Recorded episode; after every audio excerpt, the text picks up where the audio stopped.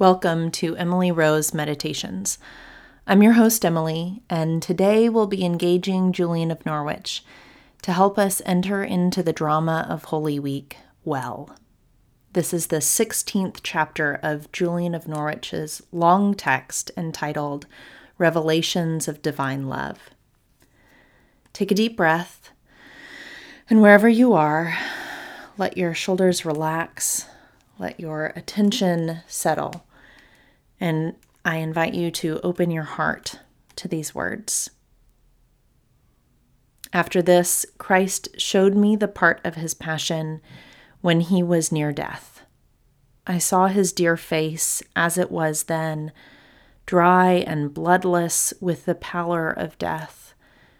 And then it went more ashen, deathly and exhausted, and still nearer to death, it went blue then darker blue, as the flesh mortified more completely. For his sufferings were most distinct to me in his blessed face, and especially in his lips. There I saw these four colors, though before they appeared to me fresh, red tinted, and lovely. It was a sorrowful change to see this extreme mortification and as it appeared to me, the nose shriveled and dried, and the dear body was dark and black, quite transformed from his own fair living color into parched mortification. For at the time when our Lord and blessed Savior was dying on the cross, it seemed to me that there was a bitter, dry wind and it was wonderfully cold. And it was shown that while all the precious blood that could bleed from the dear body had done so, there yet remained some moisture in Christ's dear flesh.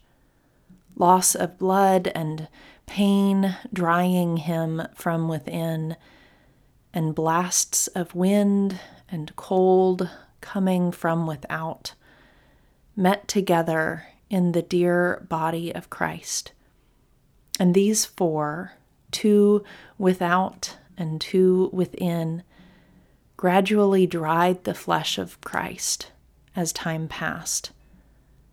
And though this pain was bitter and sharp, it seemed to me that it lasted a very long time and painfully dried up all the vitality of Christ's flesh. So I saw Christ's dear flesh dying, seemingly bit by bit, drying up with amazing agony. And as long as there was any vital spirit in Christ's flesh, so long did he suffer pain. This agony made it seem to me that he had been dead for a full week, dying on the point of passing away, suffering the final throes of death.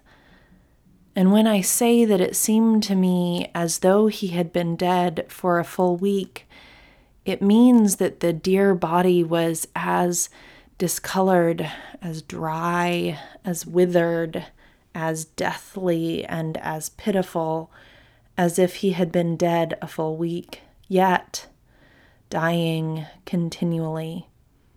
And I thought that the dying of Christ's flesh was the greatest agony and the last of his passion. While the story of the crucifixion has been familiar to me since childhood, I've never gotten over that grotesque agony that I imagined Jesus suffered and that Julian recounts here so very vividly. Indeed, this disturbing mystery of suffering is the heart of Christianity. That this particular violent death of being hung on a tree is somehow transformed into the vehicle of salvation, of life for all people everywhere throughout all time. The God who undergoes this violence and who changes it into more glorious life is the God who Julian sees right here before us on this Monday of Holy Week. Thank you for joining me today. The peace of Christ be with you.